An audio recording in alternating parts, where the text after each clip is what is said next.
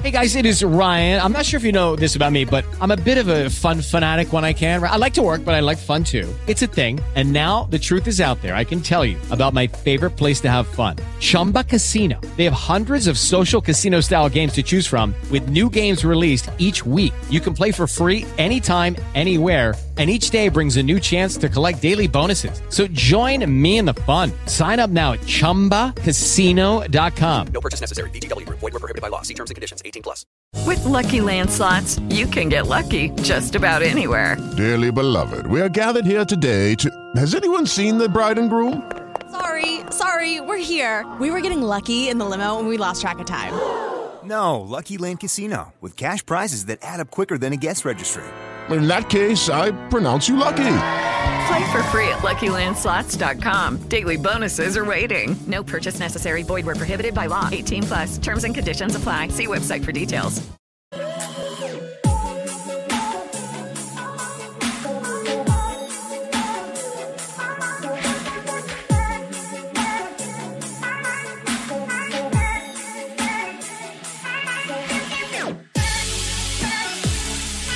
And here we go. NBA DFS Strategy Show, Monday, August 24th. Another four gamer. I'm really enjoying this first round of the NBA playoffs just because basketball is on every single day, basically from start to finish. The rotations aren't all that weird to dive into.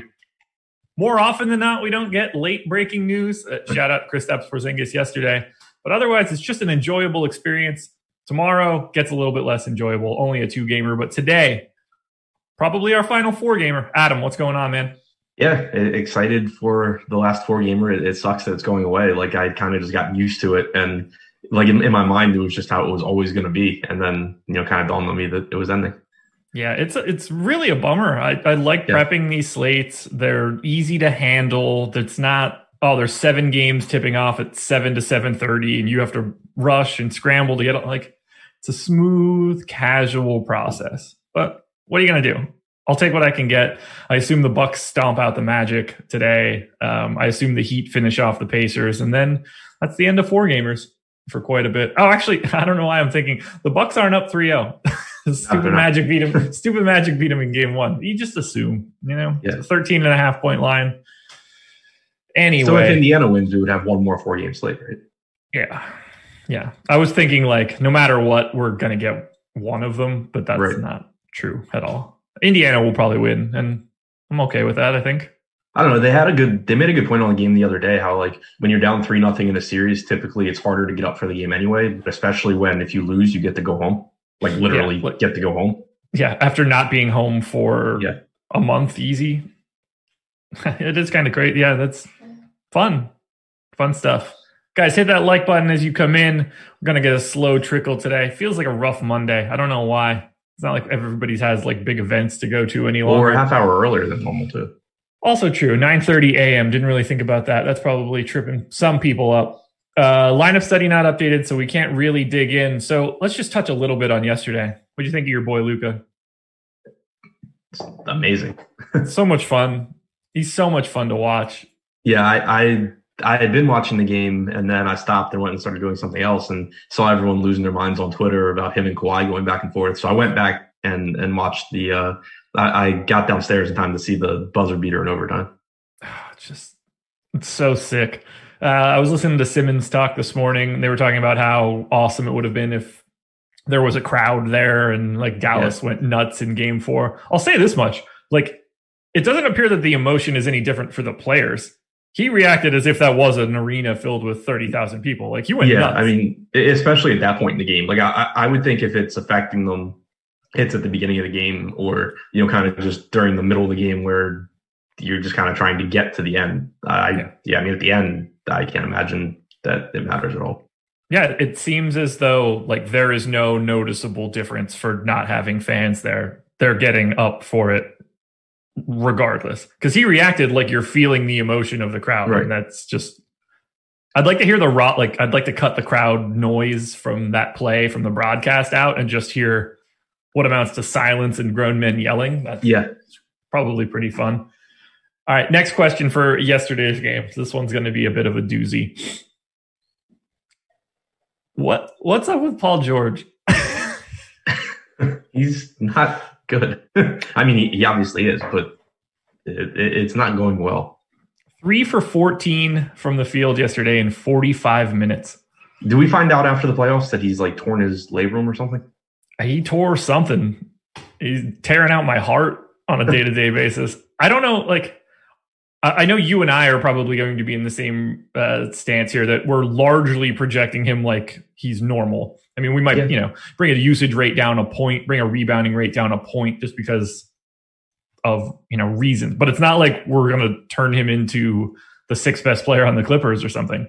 Yeah, projecting him has been the least fun part of the bubble or, or of the playoffs for me, probably because every time I do it, and it, he just shows up as you know a great value because his price keeps dropping, and there's like the, the rates are still there. It's not like he's just said, "Hey guys, I'm hurt, I can't shoot, I'm going to go stand in the corner."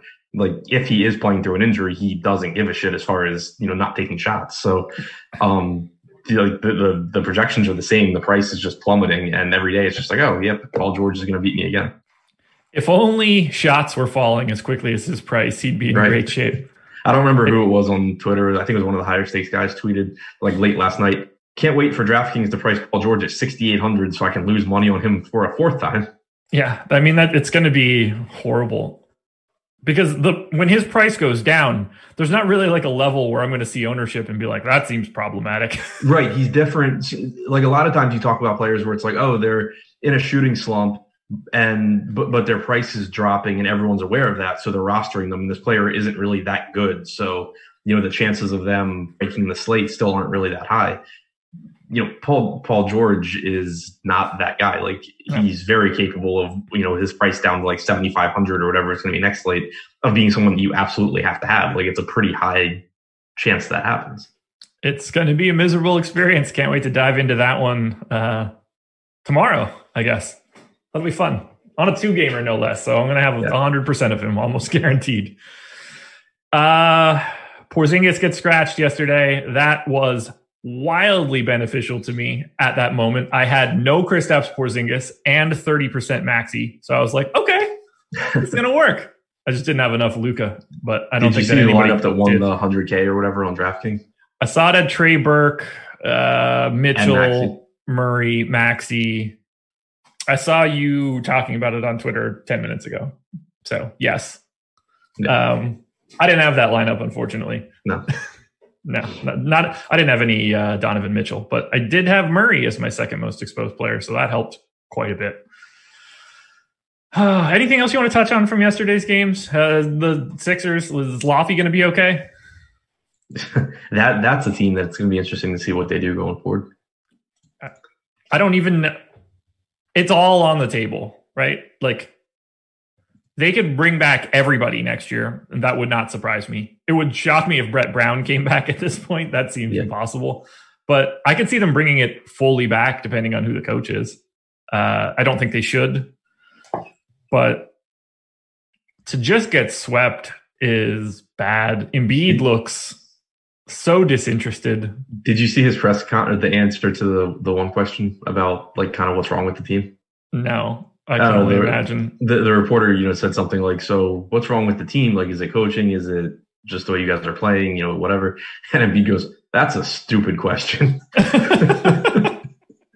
I appreciate it. I I appreciate the honesty there coming out of Joel Embiid. Um, it's I don't know what they're going to do. You you would think somebody's got to go.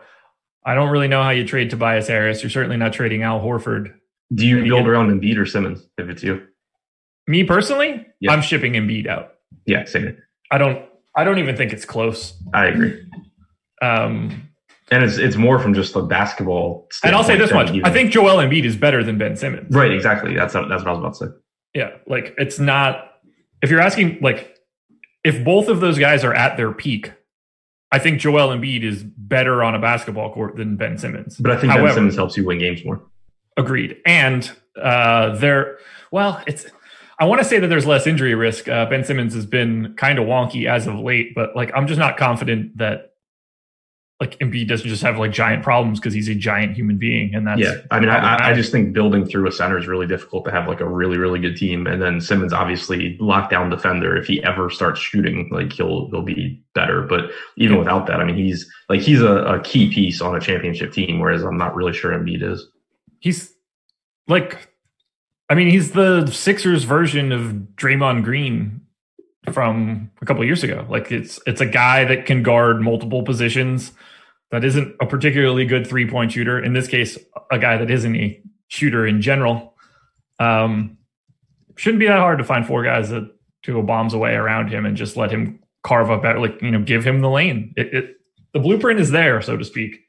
Do you think? Do you think they trade anybody? I don't know because I don't follow the cap situation. Like I know they're screwed in that regard. Uh, They don't. They, yeah, it, it's irrelevant for the Sixers scenario. Um, Yeah. They don't have it. They're not close to having it, and there's no real mechanism for them to have any like whatever they're sending out. They're bringing back. Right. Yeah. I mean, my assumption is that the coach goes before they get rid of one of their stars. But How can Embiid be better, but Ben would help you win more? Sorry, but that means Ben is better, guys. No, not really. no, I, I don't agree. I don't agree. I'm happy that you like we were on the same page there too. Yeah. And I, I don't I don't even know that like in, in this case though, I don't know that I really agree with the phrasing that Embiid's better. Like Embiid is the more dominant one, like offensively. And like if you just watch a basketball game, Embiid's the one that like is more likely to take over that individual game. But Simmons is doing more to win the game. Yeah, it's when it all, when it all gets concentrated, I think your ceiling is higher with Joel Embiid playing like the way you've seen him play as at, at its peak. Wait, no, I think I- your ceiling your ceiling's higher with Simmons though. The team's ceiling is higher. I think Embiid's individual ceiling is Oh, higher see. than Ben Right, right, Simmons' right. ceiling. Like it's just the the rim protection in particular is I think the most important piece of all of that. But anyway, this isn't the daily sports show. We're not breaking down random stuff. We're breaking down today's four game DFS slate.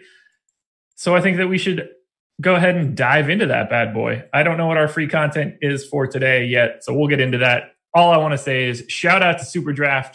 Super Draft. Uh, I'll touch on them in a little bit, but I'll give you guys the best SuperDraft plays for each team as we go game by game. Brown is out according to Shams. Did that just come out right now? Who? I, I assume they meant Brett Brown. I didn't see that. Oh, uh. I didn't. I didn't see anything from Shams about Brett Brown. But I mean, that's not like a. I don't think that's really breaking news. He's out according to everyone that's seen the NBA. All right, let's dive in. We're kicking it off with the least important game of the day. However, it is a game that usually gives me a lot of ownership that makes me want to jump off of a building. The Bucks are 12 and a half point favorites against the Orlando Magic. We'll start on the Magic side.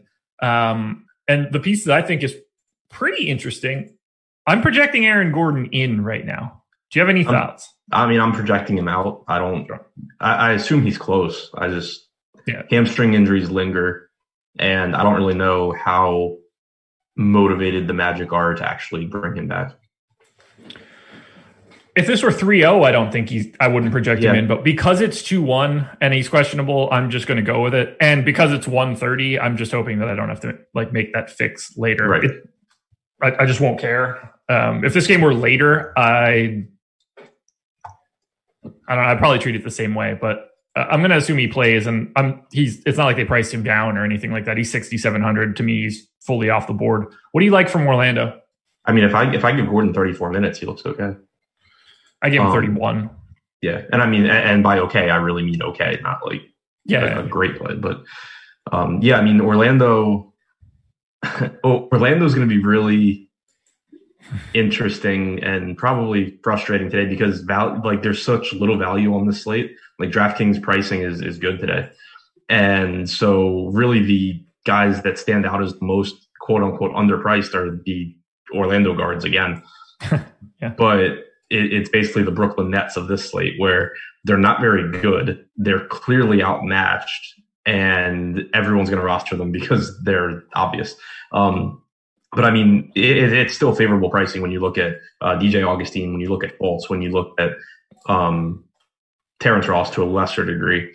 You know, I, I think that seeing where the field goes on Augustine and Fultz is just always going to be a, a, profitable move. Like you, you've seen everyone go to Fultz every slate, basically. Augustine was popular, I think, maybe one slate. Um, I, I, think he was popular the slate after his after game one when he had the monster game. Then he was terrible, and then he was low owned and great again. But they project really similar to me, Fultz and Augustine. They're playing similar minutes. You know, you're only seeing 28 to 30 minutes for Fultz. You're seeing mid 20s for Augustine. Um, Augustine is very involved as far as assists go, and he actually has a higher usage rate than Fultz so far too. And it's also not like it's a great matchup for Fultz because or uh, Milwaukee's going to try and force you to take threes. Fultz still can't make threes, so yeah. you know it's it's not like it's a, a great spot um, so again, you know, I think the pricing is cheap enough where they're good values, but it's something that I kind of was talking about on Twitter during the last Orlando game. You see so often when someone's medium projection is slightly better than the players around him that their ownership just shoots through the roof. And that's what you've seen on these Orlando guys. It's not like the range of outcomes is very solid. Like the floor is still non existent. The ceiling is still good. But, you know, I, I think there's a good chance that they're overowned. And amongst the guards, I would rather just be rostering whoever the lowest owned ones are. I am on the same page as you right now. Actually, like uh, we'll see once we get ownership. Uh, actually, like Terrence Ross, the best out of these guys right now. Um, we'll see where that actually ends up. Oh, we got ownership a minute ago. Dope. Uh, let me plug that in. You were mentioning value before, so I calculate like a dynamic value equation for each slate, depending on where I think value is. So on a standard normal slate during the regular season, like five x plus ten becomes you know, like a standard that people generally use. Today, I have it in at six for DraftKings, 6.3x plus one and a half. it's just it's it's straight raw points. It, it, really it really doesn't matter all that much, at least so far today.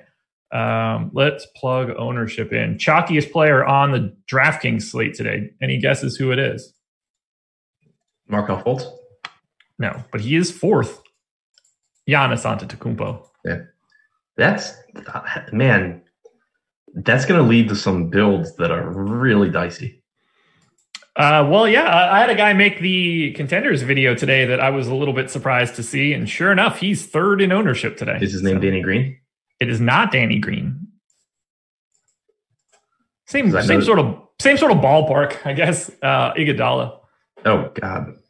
Yeah, uh, it's you know it's where it's at today. It's there's no real way around it. So here's what Orlando's looking like from an ownership perspective. Fultz at 31, Vooch at 15, Fournier 19, Ross 15, Augustine 14. Um, just for me, looking at that, I'm more likely to go to Terrence Ross and to a lesser extent DJ Augustine. I don't get the sense that I'll have much Markelle Fultz if that ownership holds, which I'm happy about because I'm tired of having him, which means today's the day. Uh, but Ross would be the guy standing out most. Where are you going to go with the rest of Orlando? A- any James Ennis, any Vooch? Uh, how are you handling Gary Clark? So, I mean, I guess for, we have to touch on Fournier, I guess, too. I mean, he's still getting uh-huh. ownership. He's still cheap, yeah. but he's he's probably he is the guy that I like the least out of the group, just because what you see it in the playoffs and and you know obviously you're seeing it in the series but when you have a team that's so much better than the other team like milwaukee is here they can kind of dictate what the other team is doing and with so with the exception of the, milwaukee has no answer for Vooch. but w- with everyone else they can kind of dictate what they're doing and you're seeing them very clearly just saying evan fournier is not going to be the guy that, that does anything in the series and, you know, the usage it, it, through the first three games, he has, I think, a 17.5% usage rate in this series. Um, so, you know, he's as long as ownership's going to him, I'm still just not going to really be interested. You know, he still projects, even if you account for the usage being down, he projects as a decent point per dollar play.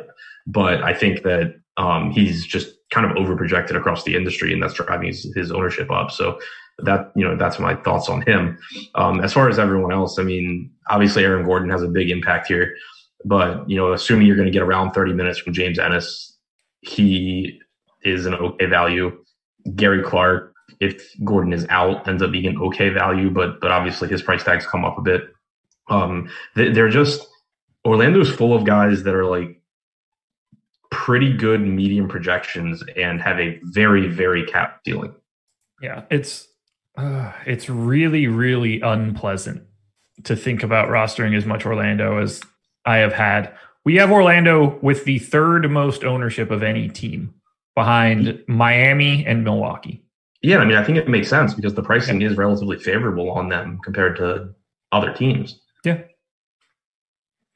Not fun. All right. So if you're playing anybody from Orlando, who is it? I mean, I'd love to get to Vooch. Um, Okay. If I can't, then I think Augustine's my second. I think 9100 for Vooch is just it's too high now. I don't know. I, th- I mean, he's he's the one guy that Milwaukee can't do anything against. yeah, but at 91 like what do I what do you need from him? I mean, the it, so like if you're going to Vooch, probably in a more balanced lineup because With Lucky Land slots, you can get lucky just about anywhere. Dearly beloved, we are gathered here today to. Has anyone seen the bride and groom? Sorry, sorry, we're here. We were getting lucky in the limo and we lost track of time. No, Lucky Land Casino, with cash prizes that add up quicker than a guest registry. In that case, I pronounce you lucky. Play for free at LuckyLandSlots.com. Daily bonuses are waiting. No purchase necessary. Void where prohibited by law. 18 plus. Terms and conditions apply. See website for details. With the Lucky Land Slots, you can get lucky just about anywhere. This is your captain speaking. Uh, we've got clear runway and the weather's fine, but we're just going to circle up here a while and uh, get lucky. No, no, nothing like that. It's just these cash prizes add up quick. So I suggest you sit back, keep your tray table upright, and start getting lucky. Play for free at LuckyLandSlots.com. Are you feeling lucky? No purchase necessary. Void where prohibited by law. 18 plus terms and conditions apply. See website for details. You're not going to get to like Giannis plus Vooch and with the value on the slate unless your team is just trash. I, I would Yeah. think at least. Um, That's what I mean. So, I like mean, we, we have these more- five guys at 10 5 or higher AD, LeBron, Lillard, Giannis, Harden. That's why it makes it like to get to Vooch, like really creates like a very different lineup construction. yeah, because I mean, I guess he is close enough in salary to them where you're. It's probably not that hard to get him up to like Davis or something. Yeah. But yeah, I mean, it, I, I I've liked Vooch every game this series. I have very very rarely rostered him because I think it's just been really tough to get there. I assume it'll be the same thing today, but I would love to get to whatever Vooch I can because they, you know, it, it's Brook Lopez is a very good defender around the rim, but Vooch is going to pull him out to the three point line. He's going to get a ton of open threes, which has been the case the whole time. Um, even throughout his career, you know, going back to when Lopez was on other teams, it's been a matchup that he's had success in. So I don't think there's anything surprising about Vooch, the, the amount of success Vooch has had.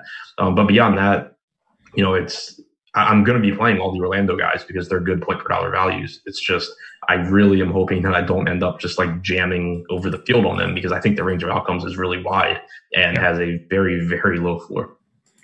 All right. Well, let's slide over to the Milwaukee side where you kind of just look at it in like a group of three and a half people Giannis, Middleton, Lopez, and then whatever you think Bledsoe does for a particular day. And then you just start sifting through like nine other dudes that are all sort of the same guy with different skill sets. What stands out most to you from Milwaukee? Obviously, Giannis. Yeah. Uh, I, I will say that I'm not really sure why, but I have him projected for like three points less than I normally do today. I have him at. I'll let you know when this fuck thing stops spinning. Uh, 63.9. Actually, I think I figured out I have him at 32 minutes instead of 34, so that's probably the reason. I have him uh, six tenths of a point ahead of Harden and the highest overall scorer on the slate. Yeah, I haven't done Harden yet, but um, yeah, I mean, I so obviously I, I love Giannis. It's just going to come down to a roster construction thing, and obviously I'll have more a better idea of where I'm at on that when I come back for live before lock because I'll build lineups by then. But um, whatever Giannis I can get to, obviously, especially if Gordon's out, you know, not not that you're saying Gordon's going to stop Giannis, but they at least have a body that is made to slow Giannis down. Um, if if Gordon's out, they just have no answer. Who's your favorite pay up option? I know we're getting, or do we want to save that for after we hit on a couple of these guys? Like that, that's sort of the discussion we're going to have to have here. Do you like Giannis more than those other guys? I mean, it's it's really it's so close on this slate, and because I, I don't want to factor in blowout, but I mean, there's just so much more blowout risk in this game than like the Houston game. You would think. I mean, it's without question, it's a massively larger chance. Right. The question Um, is, does that matter at all in the playoffs? Where if they're blowing them out, Giannis is still playing 30 minutes. Right, and that's that's the thing too. The game they lost, he played what thirty four minutes. Yeah. So realistically, he's losing like two minutes, three minutes. Um, not to mention, you know, obviously, if they blow them out, it most likely is because Giannis has you know thirty and twenty or something. Right. So yeah, yeah, it doesn't matter much. It, it's really close between him and and Harden for me. Uh, Davis, a pretty close third too. Yeah, uh, it's crazy. Like I have the ownership on these top salaried guys is basically spot on where I have them projected. Harden's equal. Giannis, I have a little bit behind where his ownership is, so he might end up getting pinched. Lillard, I have basically the same. LeBron, basically the same. AD, basically the same. I like AD the most relative to salary up there. I think Giannis is picking up a little bit too much love, but I mean, it's not like I don't like him individually. He's incredible. I mean, baseline 1.91 FanDuel points per minute his last 30 days. That is, I don't even know, like, that's a crazy projection. I think I have him at like 35 and 16 or something, like really 30, 32 and a half, 15 boards, six assists, two and a half stops. I kind of, uh, I kind of was thinking about it yesterday during the the Mavs game when, um, you know, obviously Luka had the assist too, but when Luka was sitting at you know like thirty and fifteen or whatever, and everyone's losing their minds, and I was just kind of sitting there like, you guys know Giannis does this every game, right? Yeah, they're like his averages. Right. It's and that brings us to our conversation before the show where we talked about how Luka can never be the best player in the league. Yep. Well, I mean, he could, but it would involve Giannis retiring early. Yeah, or or dying or something, which would be super sad. Um, what do we do with the rest of Milwaukee? Does Khris Middleton show up today? Um, any interest in Brook Lopez? He's been playing a little bit better from a DFS perspective. Nobody's really picking up too much ownership on DK. Nothing more than twenty for Lopez. Middleton up at thirty on FanDuel, but positional structure changes that a little bit. What else? Yeah, do I, you like I think the, the pricing on the rest of Milwaukee is pretty much where it should be. You know, I, I don't have Middleton, Bledsoe, or Lopez as great values. I don't have them as bad plays either. Uh, the, the one thing I think from a roster construction standpoint that is at least like an interesting thought is if you do go with a more balanced lineup, going to like a Middleton or a Bledsoe because they do act as at least some sort of leverage against Giannis. You know, if, if Middleton were to go out there and just have one of those games where he does where where he's on fire, Giannis's projection does come down at least a little bit if you know that happens. So it at least works as like a little bit of a natural leverage play um, against the more popular you know, stars and scrubs build, but. Uh, Giannis is, I think, clearly at their respective prices, the top guy for me. And then it's just kind of mixing in Middleton, Bledsoe, Yo- and, and Lopez. I hate this team so much. I could see getting into some George Hill too, just because value on the slate's so bad.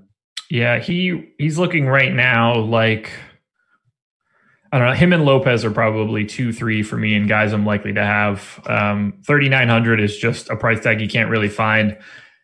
I just don't trust his minutes. It, can literally be anybody that picks up a couple extra, and that, that's what you're really looking for coming out of Milwaukee. The guy that gets the extra four. Right. Uh, Yo, yeah, I don't I don't trust the minutes at all. It's mostly just that he's the cheapest non uh, he, he's the cheapest guy that I think you could see at like 26 minutes, other than Wes Matthews, who doesn't matter. Right. Yeah, well, I, I think we're on the same page there. Do you know what Wes Matthews is averaging in his last 30 days on a per possession basis or per minute basis, rather? You mean like fantasy points? Yeah. Point four? 0.44. That's that's some kind of awful.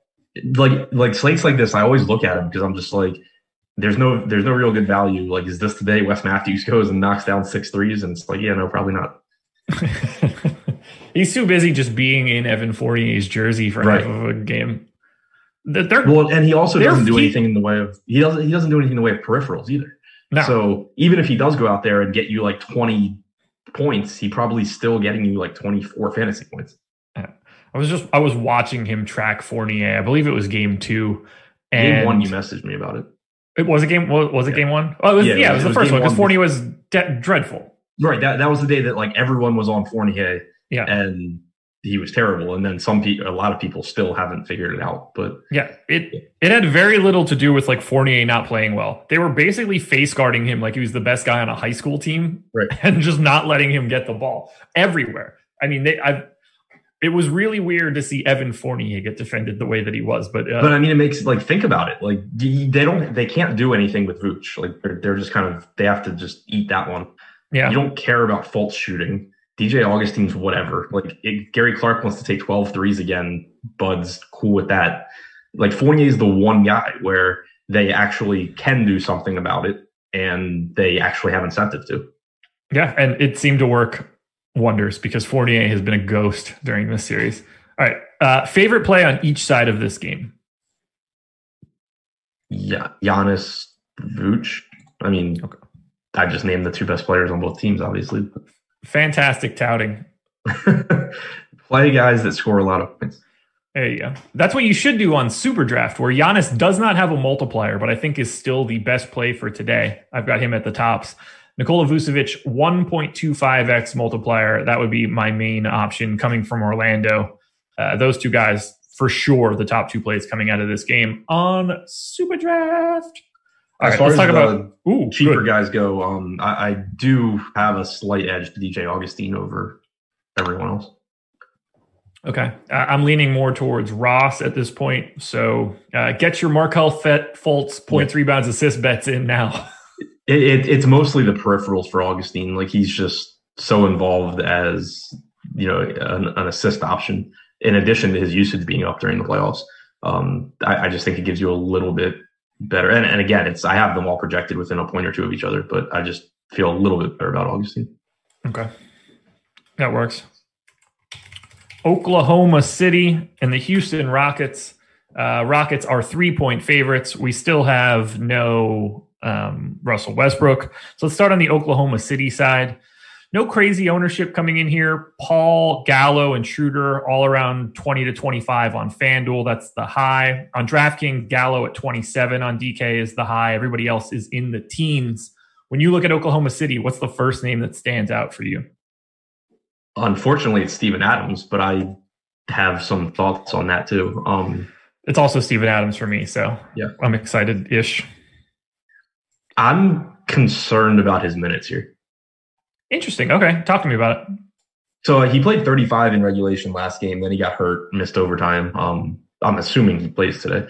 But does OKC start going small? Like it worked really well for them once they did it last game. Like when they didn't have Adams, they, they played overtime small. That killed them in overtime. Yeah. But also, Lou Dort's the only guy that has shown the ability to slow Harden down, and he's been good at it. And so, do you just see more of of um, Paul, Gilgeous-Alexander, Schroeder, Dort, and Gallo? Because I mean, I think you should. Yeah, I agree. I don't know if that's Billy Donovan's game, and I'm not entirely sure that Steven Adams is the guy that they try to do that with. Uh, not that I think Steven Adams would say anything. Uh, Steven Adams, I'm co- quite confident, wants to win more than uh, he's going to care if he's getting rotated out. I just don't know if they do that to Adams. Right. Yeah, I mean it's um so so that's you know a concern. The other concern is just that he has just been non-existent offensively game one.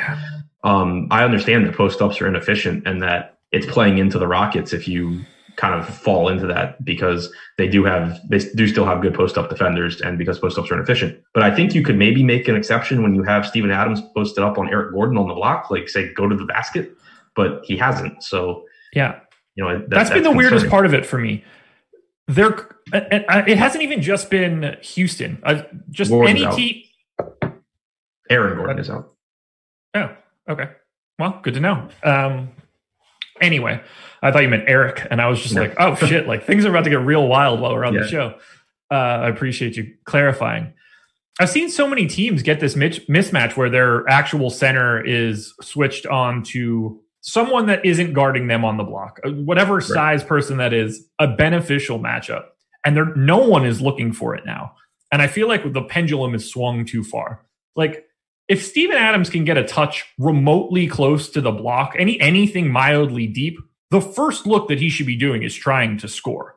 Right. If he doesn't mean, have who it like- something's there. like the, the Rockets do have several undersized but good post up defenders. Yeah. But like there was there was one particular possession that just stood out because they passed it into Adams and I think it was Eric Gordon. It might have been I don't know. It was one of their like it was a guard that was not James Harden. just you know on Adams, and Adams just immediately like didn't even look at the basket, just kicked it back out. Yeah, it's. I understand that some of these guys from Houston are strong. PJ Tucker is a fire hydrant. You're not like backing him down, Right. but you're still you're definitely getting a clean look from five to seven feet. I would like to see Adams at least look for himself a little bit more. It's there. He was plus five uh, in 35 minutes in game three. I think that's helpful. Dort also positive. I think they start with Adams with the goal of just playing like they normally do. And if they get to a point where they need to switch, I think Adams is the first guy that's out of there and Lou Dort is out there as well. The, the other key piece to all of this is I think that went as well as it possibly could have for Dort in game three. 36 minutes. His defensive footwork was fantastic. They didn't even really need to help on him. He was They, they getting they to the spot. helping. They were getting Well, yeah, themselves they- in trouble because they were helping. Yeah. Uh, there is also a very likely scenario that James Harden just puts Lou Dort into foul trouble too. Yeah, yeah, of course. So they did get the dream scenario out of it in game three. That's what gives me a little bit more pause. What are you projecting Adams for from a minutes perspective? I think I'm going to go 28 29. Okay. I have him in for 30 right now, which makes him be an incredible play.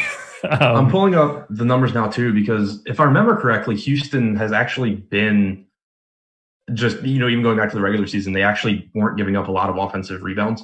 Um, I'm looking now to double check that. Though. yeah, let me check too. Let's see if I can beat you to it. When did they get Covington? Like mid February? Yeah, deadline. I mean, I would I would just go March first and call it a day. Well, you get like two games then. Um, Well, and eight more and Yeah, three more and I went, yeah, I went like February 21st. I think they traded for him on the 20th or something like that. um, are you gonna beat me? Um, Feels like it because it No, feels I'm like everything. I'm I'm- trying to do. I'm on the wrong page. So All right, March first, 2020. Apply filters. Offensive rebound rate for Houston.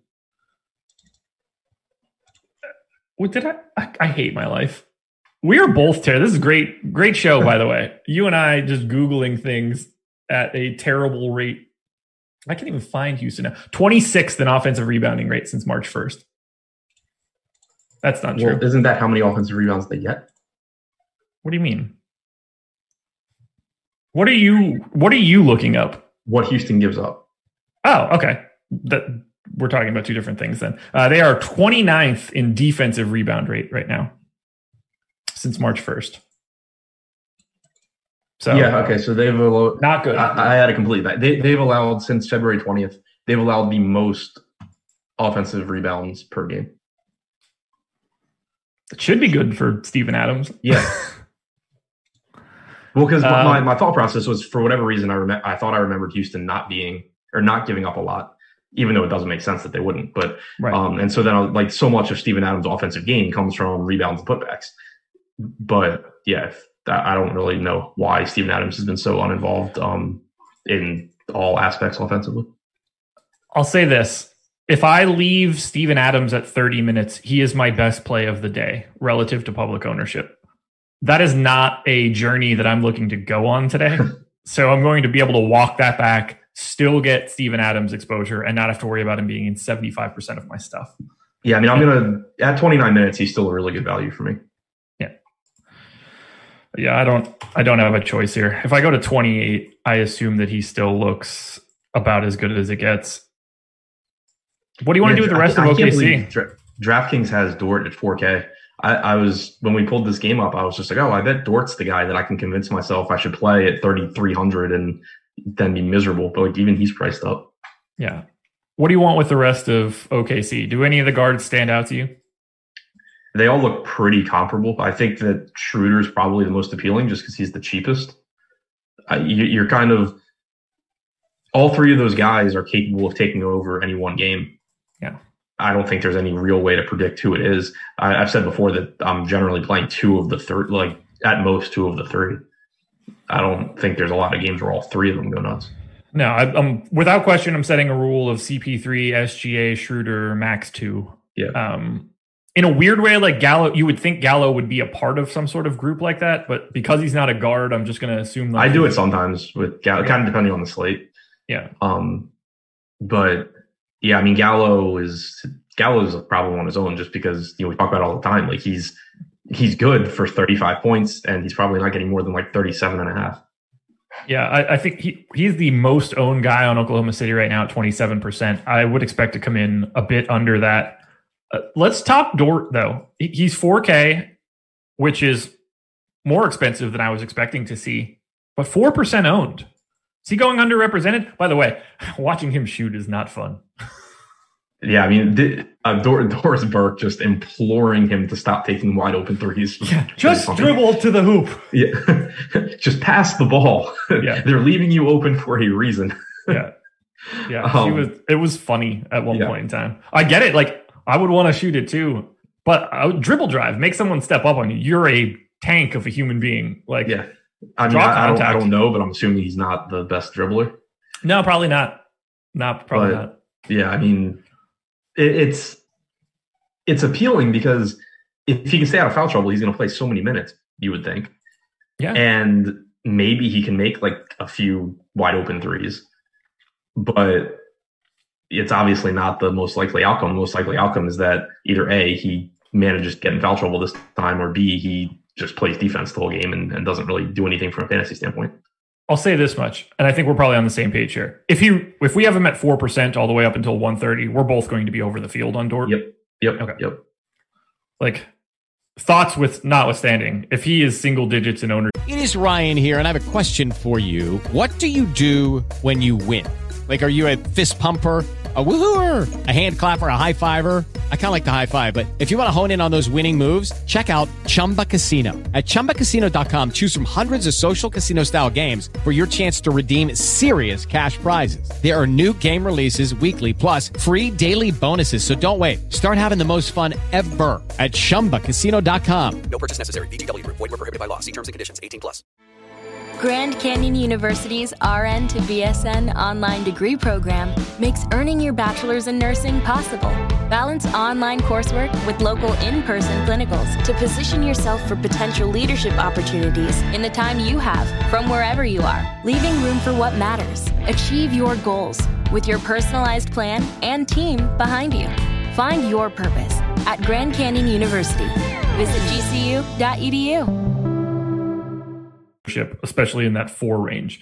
There's just no reason to not have more.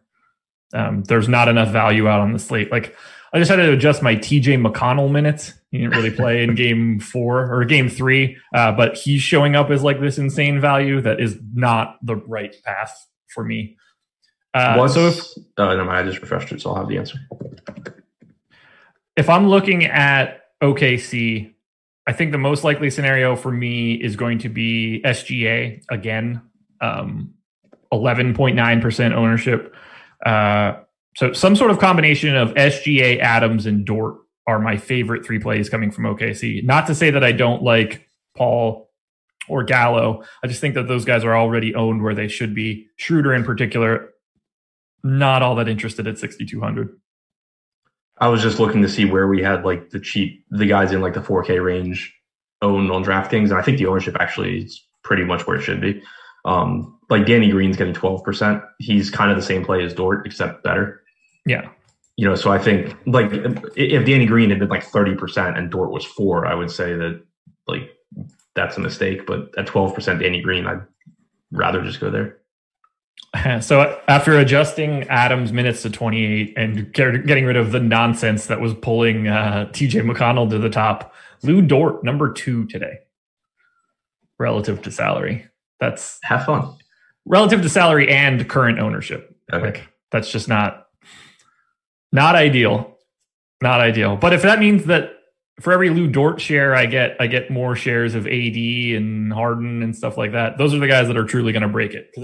Any one of those guys go for 70 plus today, it is a full on lock. You need it. Yeah. All righty, let's hit on Houston. But before we do, 775 people in here, 115 likes. Ain't going to cut it, folks. We need to double that number up. Let's get north of 200. Hit that thumbs up. It helps us out tremendously. Um, I still don't know what's free today. Why would that be updated? Anyway, Houston Rockets, James Harden, 11 3 on FanDuel, 11 7 on DK. No multiplier on SuperDraft, but he is still my favorite play on SuperDraft coming from the Rockets. How do you go to Harden? Um, you feeling it today? He he got his most shots by far last game because I mean he got 27 field goal attempts, but he also had 15 uh, free throws. So that was good to see at least. You know, I'd been somewhat concerned that they were keeping the ball out of his hands, but I think you're also seeing the prices come up more on the other expensive players. So Harden starts to look really good again. Uh, ownership will play a big role for me there. I mean, if we have we have Giannis at 33%, we have Harden at 22. Yeah. I think at that point I'm starting to go back to Harden. These guys are tricky, man. So tricky. Yeah. 20 for Harden, 33 for Giannis. I definitely think Gian, like I think that ratio is pretty correct. Uh relative to where I have them. The question is is that too extreme? I don't think so. Uh, 11-7 is so much on a day like today. Yeah, I agree with that. That's a lot of ownership going to that 10K range. So I'm really intrigued to see where the biggest, like, who ends up slipping through the cracks as value and who doesn't. Next guy we got to touch on, not getting any ownership on DK. He is on FanDuel because there's nobody at that position. I'm excited in a way, but the price isn't great. Robert Covington, uh, if people are game log watching, did not play a ton of minutes in their last game. What do you have him projected? Well, that's true. Uh, what do you have him projected for minutes wise? How do you feel about Covington today? I'll probably go like 32 minutes. Uh, I think they prefer Jeff Green at this point. Yeah, I uh, I have him in for 32 minutes as well. I do also think that they prefer Jeff Green. I think it's really hard to look at Game Three as a, a harbinger of things to come. Like foul trouble happened early, and then once Harden was gone, it's not like Covington's some sort of ball creator. They needed to go to a different direction that way. Point Jeff Green. Yeah, Austin Rivers, unfortunately. Um, so No, I don't Jeff mind. Green really was, Jeff Green was running point. Yeah, Jeff Green was running everything. Honestly, uh, I just kind of like the side pieces of Houston a little bit better. Um, so like I'm in for Eric Gordon. That's not going to be a fun ride. Never I'm probably in for PJ Tucker at 4,200, given the way this slate looks. So that should be just a full on blast. what do you want to do with Houston? Yeah, I mean, I'll, I'll be going back to Eric Gordon, especially DraftKings. He has guard forward eligibility, so it's really easy to get him in the lineups. I understand he's him shooting poorly is is his thing, so you can't just look and say, "Oh, he keeps shooting poorly." But the opportunities are there. I mean, he's taken 17, 20, and 24 field goal attempts, 6, 10, and 10 threes. So far through the first three games, he's four for 26 from three. Like the opportunities are there at the very least. And as bad as you know, you may think he is, four for 26 is below what you expect from him from three. So, you know, I, I think, you know, the minutes are there that basically he's playing as poorly as he really can. And he's still getting 30 fantasy points a game. Um, the upside for him to go, you know, 40 plus is certainly there.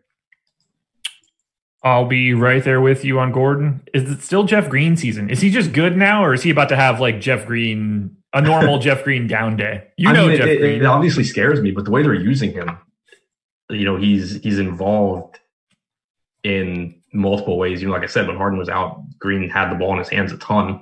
They're playing him a bunch of minutes every game. You know, I, I think being a center is not the the best, but it's also not the best center slate. Uh, you know, you don't have a ton of really good centers here. So, yeah, I'm, I mean, I'm going back to Green. I wish his price were a little bit cheaper. Same. Um, he might just have gotten to Houston like multiple years too late. This seems to fit him so well. Uh, interesting. Like this is sort of what I was expecting Rudy Gay's career to slowly look like, but it doesn't appear like it's going that Yeah. direction. Um, I don't know. Go Jeff Green, I guess. Uh, we didn't say anything about Danuel House. I don't really have anything to say. Like he he exists. Yeah, he, Ha- he's have some, sure.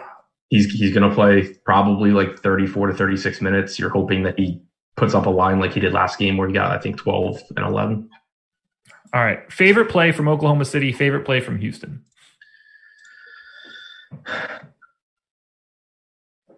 OKC is just so tough because they're all the same. Yeah. Um, in cash, probably Gallo. Safe bet there. In tournaments, probably Schroeder, unless Adams' ownership's low. I didn't look at that. 18. He's up to 22 now. Yeah, I mean, I, I think it's probably Schroeder. Really, there's no one guy that I'd be preferring. It's just that I would be mixing and matching these guys through line. Like whoever fits in my lineup, I'm happy with. I think taking Adams is shrewd, but taking Dennis is shrewder. I'm leaving now. Shit, I pasted in the ownership in reverse. Yeah, I don't believe. If you want to get out of here, and Chad, if you guys all want to get out of here after that one, it's fully deserved. I get it. I get it. Go ahead and hit that thumbs up if you like that joke. I'm going to see that number change from 182 to 180. all right, guys. But for real, uh, hit that thumbs up. You didn't do a very good job of getting that over 200. So I'm going to ask again. But what I actually want to do is plug the promo code MAMBA, M A M B A. If you want to get a week of Awesemo Plus at half off, 50% off, $8.24. Kobe's jersey numbers. Today is Mamba Day. It is 824. You can get projections, ownership, boom bust tool, rankings, all sorts of other stuff. Access to our premium Slack channel for $8.24. Today is the last day that you can use this promo code. So if you want to sign up, it's the promo code MAMBA, M A M B A, $8.24 for a week of Awesemo Plus. Go ahead and check that out. Two games to go the Miami Heat and the Indiana Pacers. Let's start on the Miami side.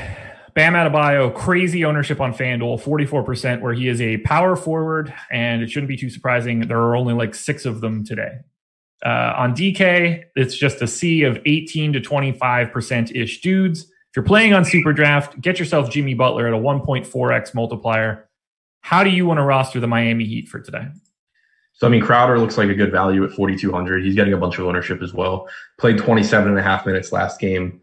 Sort of kind of closed, was literally on the floor for the closing minutes, but played two, three minutes in the, the fourth quarter. So, I mean, the, the playing time for him is still a concern, but he's cheap enough where he, he's going to be a decent point per dollar projection. You know, you mentioned um, Iguodala's ownership being high. He's playing big minutes, but he's just not involved. You know, I think that's the spot where it's a good point per dollar projection because he is so cheap, but it's just really, really unlikely that he is the like puts up a score that you actually need. Um, you know, I think if you fade Iguodala and he happens to go for 30 points, you got really unlucky. Based on the way that I have it set up right now, and it'll change a little bit. I have it that you need 23 and a half fantasy points from Andre Iguodala today to be like, yeah, well, that worked. That's I've never seen it like that before. And that's why you see Andre Iguodala showing up at 29%. Here's the question. Is Andre Iguodala like the optimizer play as if we were in baseball today? I think so, yeah. Yeah. I, I think so too. Um, he might be a guy that I just I project what I think is incorrectly just to stop it from happening. I just I can't see a scenario where Andre Iguodala should be 29% owned. These are even though he's, I think it's right, so to speak. Here are Andre Iguodala's usage rates in the first three games of the series: 5.7, 8.2, 3. Can't even add taken, those fucking numbers together and get to 20. Right. He has taken three, four, and two field goal attempts and zero free throws. What's really crazy is I've watched a lot of this series, more than I would like to, because it's just not fun. Uh, I feel like I've seen him shoot a ton. it's just clearly not true. He's I definitely nine shots. I've definitely been picking my head up while Andre Iguodala shoots at yeah. a disproportionate rate. and, and, you know, and, and, obviously, like you can say, well, Andre Iguodala never a high usage guy, blah blah blah. But he's, he's still, never a four percent usage guy right, either. He's like a twelve to sixteen percent usage guy, yeah. not not single digits. Uh, what do you think you do with him? I mean, let's just say that 28.9% ownership holds. Your most likely scenario is significantly less? Probably, or at least in lineup because I mean, again, it, it's it's so you don't want to talk about the stuff in a vacuum because it depends Yeah. on the rest of your lineup. Um, if you're taking a stand like somewhere else or, or you're contrarian in a lineup, he is a good point per dollar value just because he's so cheap. So I'd be fine getting there. But yeah, I don't think if, if Iguodala is going to be one of the most popular plays on the slate, it's kind of like when Royce O'Neale is the except an even worse version of Royce O'Neale as, from a DFS standpoint. Um, it's just you know is he capable of having his best game in you know three months? Yeah. But if everyone's going there the risk reward is kind of the reward is higher by saying i hope 30% of the field gets 12 points from this guy that they're rostering than saying i hope that andre Iguodala has his best game by far so that i can still compete with 10,000 lineups that happen Okay. Uh, do you have like a list of everybody's salary in front of you quickly? um i can Okay. So we have Andre Iguodala at 3,500. He's projected for 29% ownership. Everybody that's 3,900 or below, the next highest guy is going to be Caruso at 14, who we haven't gotten to yet, but that's not really important. Do you see any natural moves off of Andre Iguodala that stand out to you? i'd rather go to danny green Okay. I'd probably rather go to kcp Okay. I'd rather go to Caruso. Factoring in ownership. Yeah. I, I'm 100% with you on the KCP call. You can make a real good case that just because of the ownership, like I'd rather go to Markieff Morris. I don't know. fun. I- Or like I mean, Wes Matthews problem again. There is like Morris's minutes are just so capped. KCP, KCP, Green, Caruso are going to go, assuming Rondo's out, are going to go out there and run around the floor for Rondo 20 is out already, Oh, okay. I believe. Um, I'll say I saw him walking after the game, so I mentally ruled him out, but I didn't know if that was official. Um, they're at least going to go out there and, and be on the floor for 26 to 32 minutes. Morris can play as well as you want, and he's playing 18 to 20 minutes, most likely. He's doubtful. Okay. So we're not projecting him in, obviously. Okay. I just want to hit on some of those value plays at the bottom. Um, let's circle back to Miami, I guess. It's just a really tricky team. They're all like average dudes that get average ownership. Yeah. I like Crowder, as you mentioned. Tyler Herro looks good. I don't know why Duncan Robinson isn't seeing like a couple more minutes in this series, especially given that he was shooting like 18 for 14. He felt like he didn't floor in the fourth quarter last game. Well, that's good. That's good. It's actually kind of funny because he stepped on the floor. They went on a 6 0 run and then he got benched. Yeah. The the tricky part is they're winning. And Right. it's really difficult to like pick things apart when you're up three nothing. I mentioned it on contenders today. Like from a DFS perspective, I think people think that Bam is like dreadful, but he's just being the guy that they need in this series. Like it's more important for Bam to be good for the Heat than good for our DFS lineups. Right. Right. Like his his rates are down in the series because you're seeing more, like you're just seeing shots go to Jimmy Butler and Goran Dragic. Yeah. But he's doing so much stuff to win games for Miami. Yeah, uh, I don't get the sense I'm going to have a ton from Miami. I think they're going a little overowned. Like I've been They on grade out pretty well for me, at least right now. But um, I, I haven't finished adjusting stuff. But I think their salaries are pretty affordable. Like still 8100 for Butler looks pretty good to me. 7600 for Bam looks fine, especially because you know again on a slate where the Lakers are playing and uh, the Rockets are playing and Steven Adams is playing and Milwaukee's playing. Center's not a great position. So I think Bam looks fine. Goran Dragic, I think, is still a good play at 6,500. Yeah. Um, you know, playing 34 plus minutes. So yeah, I still think those guys are pretty solid, and they do kind of. I mean, not not that it matters all that much because of how cheap Iguodala is, but as long as Jimmy Butler and Goran Dragic are still taking a million shots, it does help you kind of kill that Iguodala value play if, if that's not in your lineup. Very true. Um, I just think Butler's price a little too high. Like he grades out really well, again in a vacuum, but Right. at 27% ownership, I think that he's already getting a little over owned. I'm yeah, and again, like I haven't built lineup, so I don't know how it goes roster construction wise. But I know when he was 7600 last slate, I had like close to 100. percent So I'm assuming that at 8100, I'll still have plenty. Yeah, and I was over on uh, Butler in Game Three as well. I don't get the sense that that's going to be the case today. I think I'm going to have a lot of exposure to Miami, but it's going to be like seven or eight different dudes at That's 10 to 20. that's how I feel about OKC also. Okay. Well, let's talk about the Indiana side of this game.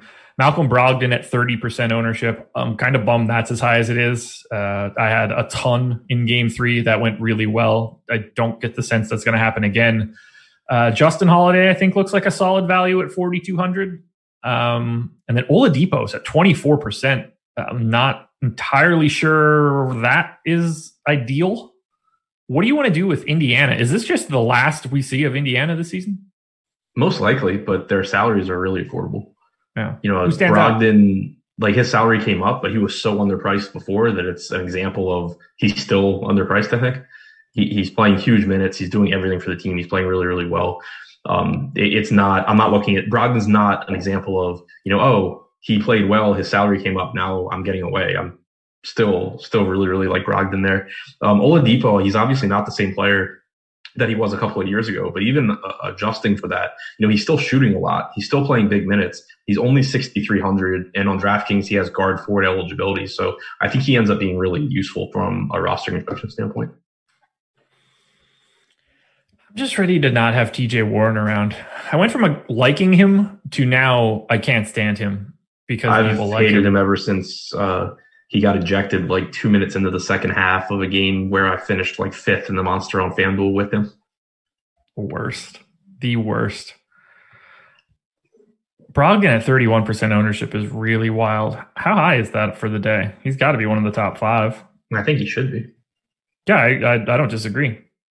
Like you, to me, if you're fourth. trying, it, like if you're making an argument for why Brogdon ownership would be high, it, to me, it has nothing to do with Brogdon. It just has to do with the price range where, you know, yeah, he may be the best play when you compare him to any other individual guy in that price range. But if you lump them all together and say, does Malcolm Brogdon beat all of them? The chances are pretty low. Yeah, like I see Shea $100 cheaper at 11% ownership compared to Brogdon 30. I'm just more likely to get to Brogdon in that spot. Um, And that's the example of like, if if I'm playing Andre Iguodala, I'm looking for spots like that where I can say, okay, you know, I'll, I'll take the value on Iguodala that everyone else is taking, but I'll take you know this four to one stand with uh, Gilgeous-Alexander, for example. do you have any thoughts on Justin Holiday? Not that I can say publicly. Um, no, I mean it's another. He he started last game. He played 32 minutes. He'd been closing over Aaron Holiday anyway. He's not going to get usage like he's playing with Oladipo and Brogdon and Warren. Um, he'll get more than Iguodala will get. You know, I think that he's he's another one where he's a decent value just based on the minutes he's going to play.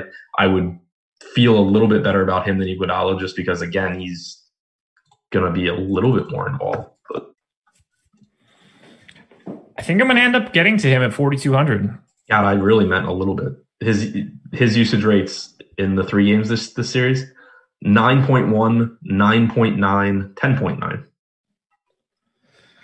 It's rare that you look at a guy's projection and see that you have him in for a 14% usage rate and think I might need to like dial that one back a bit. You know, I, I don't think it's going to make much of a difference when you're making switches of usage from like 14 to 11. Um, it just doesn't sting as bad. Right. let's go ahead and walk that back right now. Uh, let's just make it 12. I can't go too crazy. I don't think he's going to just always be a ghost. Yeah, I'm still in. I'll have a little bit.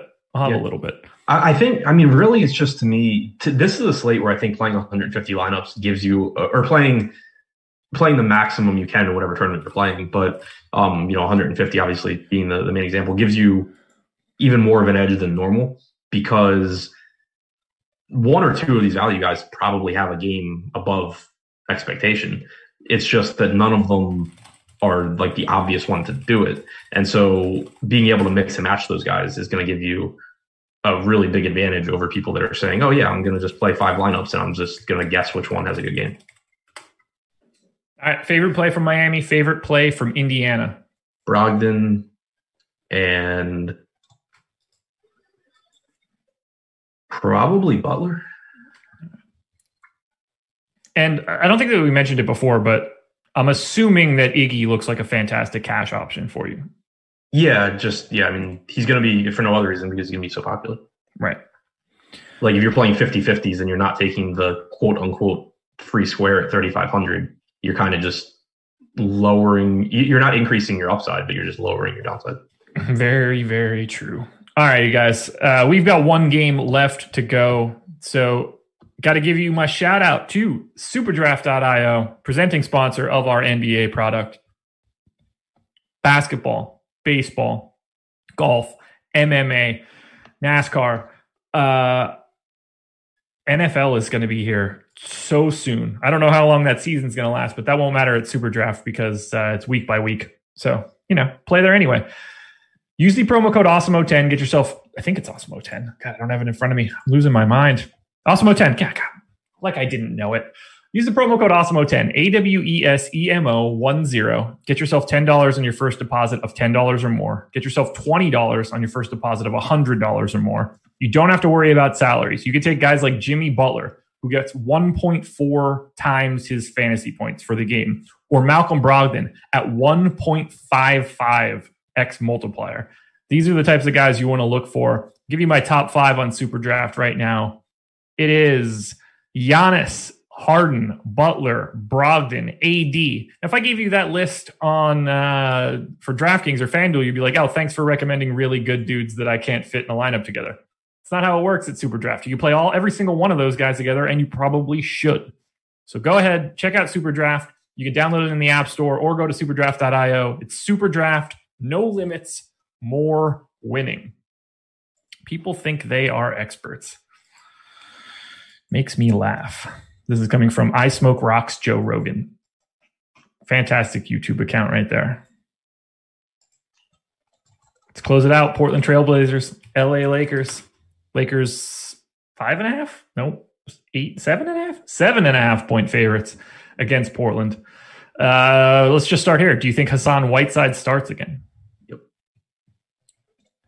If I told you that Hassan Whiteside and Jusuf Nurkic were starting alongside of each other for Portland at any point in time during this season, like let's say I told you that in November, where do you, like do you do you ever assume it's a playoff game do you ever assume that Dame Lillard is alive?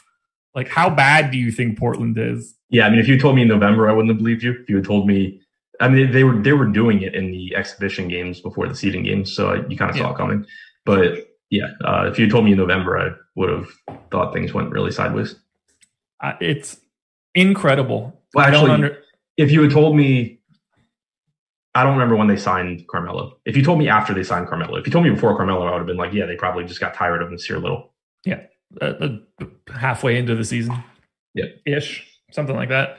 I I can't. I don't understand how they're doing it. I don't understand like why it doesn't seem to be just fully dreadful. Are the Lakers just that unappealing? I mean, I think I, I don't think I've seen. I haven't watched one of the games, but just from following beat writers and them tweeting about it, um, it's had it's been beneficial, at least according to them, um, as far as rim protection goes, and at least somewhat keeping Anthony Davis from just doing whatever the hell he wants. Yeah, which is crazy because it shouldn't. Like that's what's crazy to me. Right, which that that's the other side of it is the Lakers beat writer saying if Anthony Davis just realized he could do whatever he wants, he still would. Yeah, like he's there is no scenario where either one of those two big men can guard Anthony Davis on the perimeter. It's just not happening. And particularly not happening for Hassan Whiteside. This is craziness. This is basically like we we talk so much about Philly being like they don't have enough shooting on the floor. Ben Simmons can't shoot. Joel Embiid like doesn't look great when he does it.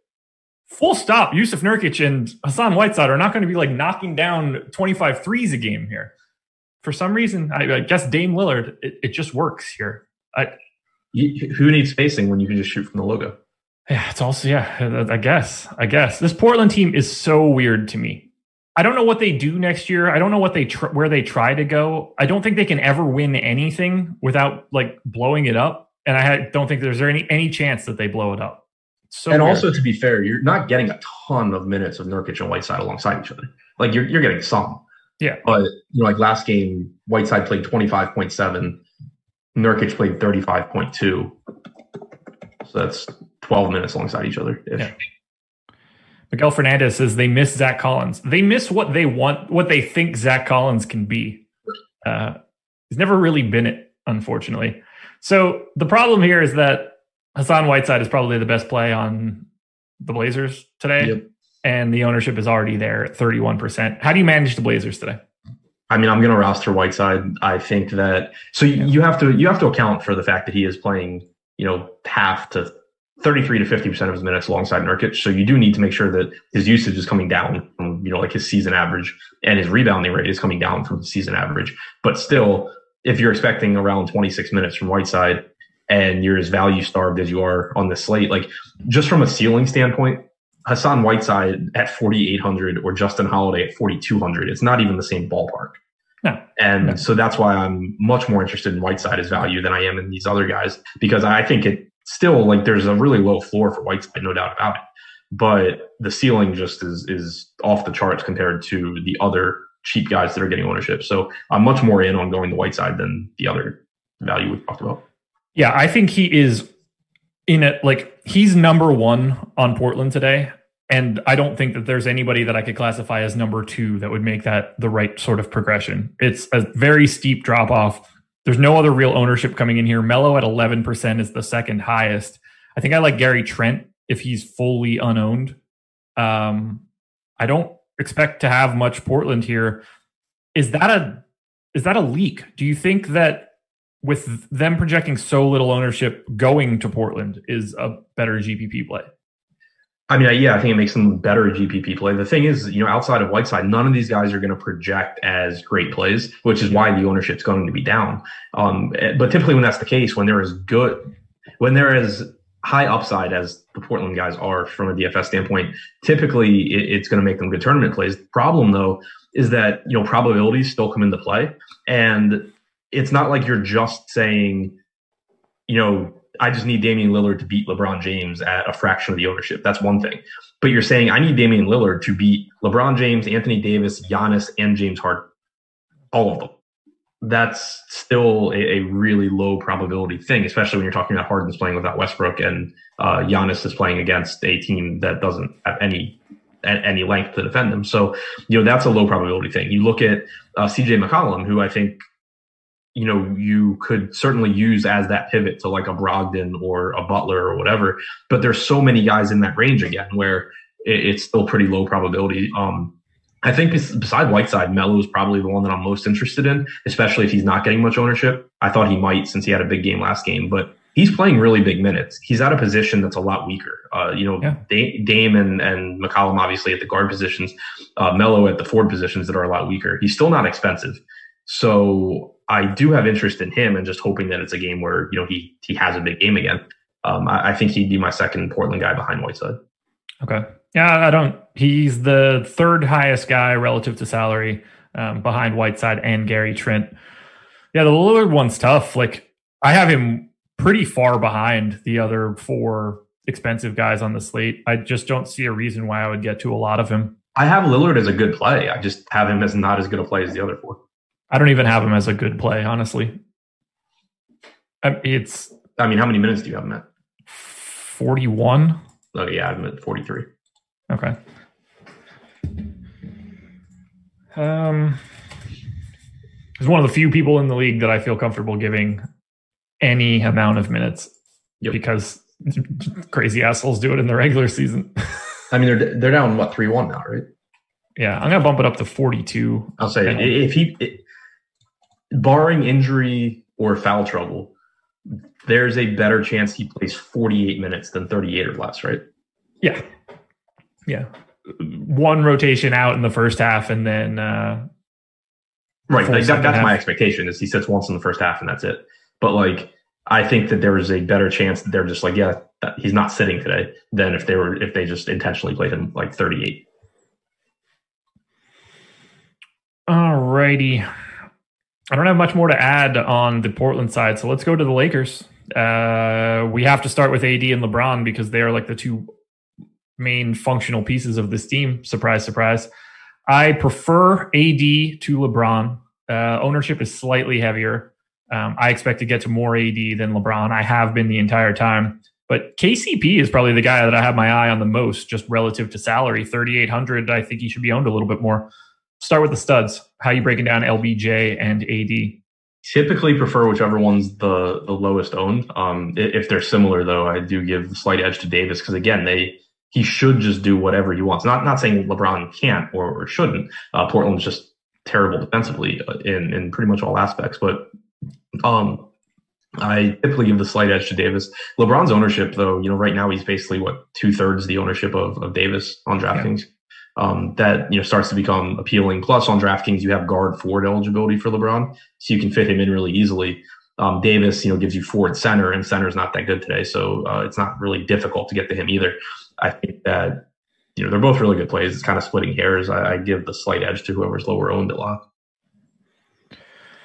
I just I can't stop going to AD. One, I'm happy that it breaks out that way in my sheet, but two, I just can't stop looking at this matchup and thinking, "Hey, Anthony, if you want to realize that you're in this game, feel free to do it." He did it in the second half. He started being ultra yeah. aggressive. He did it in game it two. What game two? Yeah, yeah. So, so this series is two one, not three one.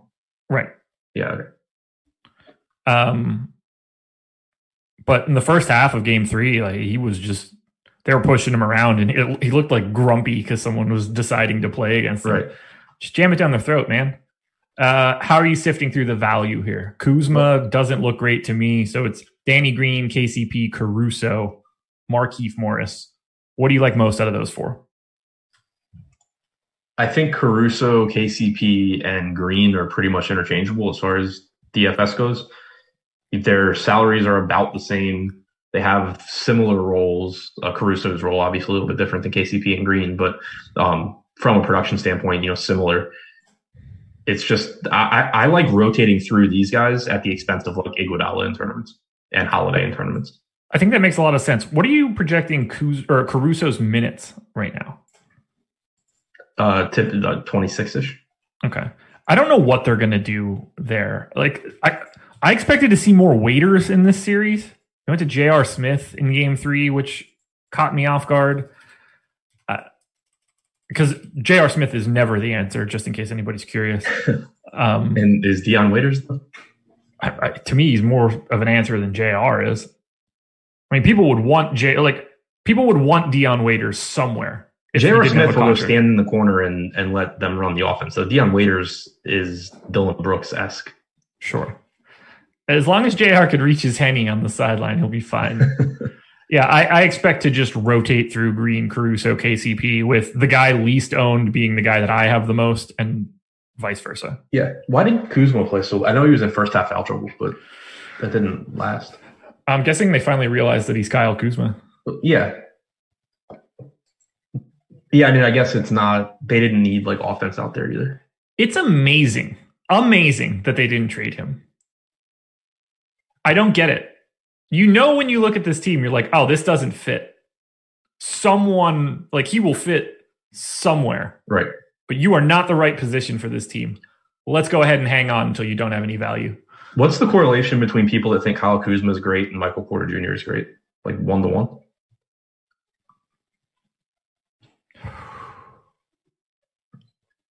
Well, no, like, well, I, I see them as totally different. Currently, not what they can end up being. Well, I think Michael Porter Jr. is actually currently good offensively. I don't necessarily yeah. think okay, Kyle yeah, Kuzma okay, is fair. good offensively right. either. Yeah, that's fair. Like I think I actually like Porter's offensive game now. I just it, it makes no sense that he didn't get dealt at the deadline. He is a guy that is useless to the Lakers. It's craziness to me unless you're unless you know something about LeBron and you're like uh, LeBron's going to retire at the end of the right. season, which he's not. So anyway, favorite Portland play, favorite Lakers play. Whiteside and I mean it's it's obviously LeBron or Davis, but um, I would say as far as favorite in terms of like getting to in tournaments to hopefully get lucky, Green or KCP or Caruso. Let's sum it all up now. Favorite plays on DraftKings for today. Harden, Giannis, obviously. Um, Brogdon, Oladipo, Eric Gordon, Whiteside, Lakers wings. Okay. Kind of trying to go through all the salary ranges. If I just go in order of my top guys, ignoring uh, ownership, Whiteside, Giannis, Brook Lopez, Iguodala, Adams, Brogdon, AD. If I talk about it from a leverage perspective right now, Tucker, Dort, Trent, Justin Holiday, Brook Lopez, Terrence Ross, those are going to be the guys that will probably make or break me in a GPP scenario. If I'm paying up though, and I think this will be the last thing before we uh, sum it all up, rank your top five studs today. Aren't there only five? Hence, ranking the top Oh, five okay, I see, studs. I, I see what you're saying. Yeah, yeah. Um, Harden, Giannis, and then like a little bit of a drop. Davis, LeBron, and then a little bit of a drop. Dame. Okay. I'm going to go Giannis, AD, Harden, LeBron, and then a drop to Lillard. man, people probably look at that and think like, "You guys are crazy, man. Dame's incredible." It's like, yeah, but you know, 53 and three isn't going to get me there. That's it, Uh, man. I'm very aware of how incredible Dame is. I think he's cost me about a quarter million dollars in the fourth quarter of this year. Well, that'll do it, guys. Thank you for joining us. Thank you to Super Draft for being the presenting sponsor. We got the MLB strategy show coming up here at 11 and then at 12:30 Adam you and who for live before lock. Jason. There you go. Adam and Jason Floyd back for live before lock at 12:30 as we lead into Orlando and Milwaukee. Last chance to use the Mamba promo code today is August 24th. Don't have any other options. 1137 and 300 likes. I guess I was slack today. If you guys are still sticking around, hit that thumbs up on your way out the door. We'll give Jordan Klein a couple extra minutes to get swapped over to the baseball show. Adam, any last thoughts? I'll be back at 12:30 with Jason. I'll have hopefully a better idea of what I'm doing lineup wise. There it is. Jordan Klein, play that music, man. We out. Good luck.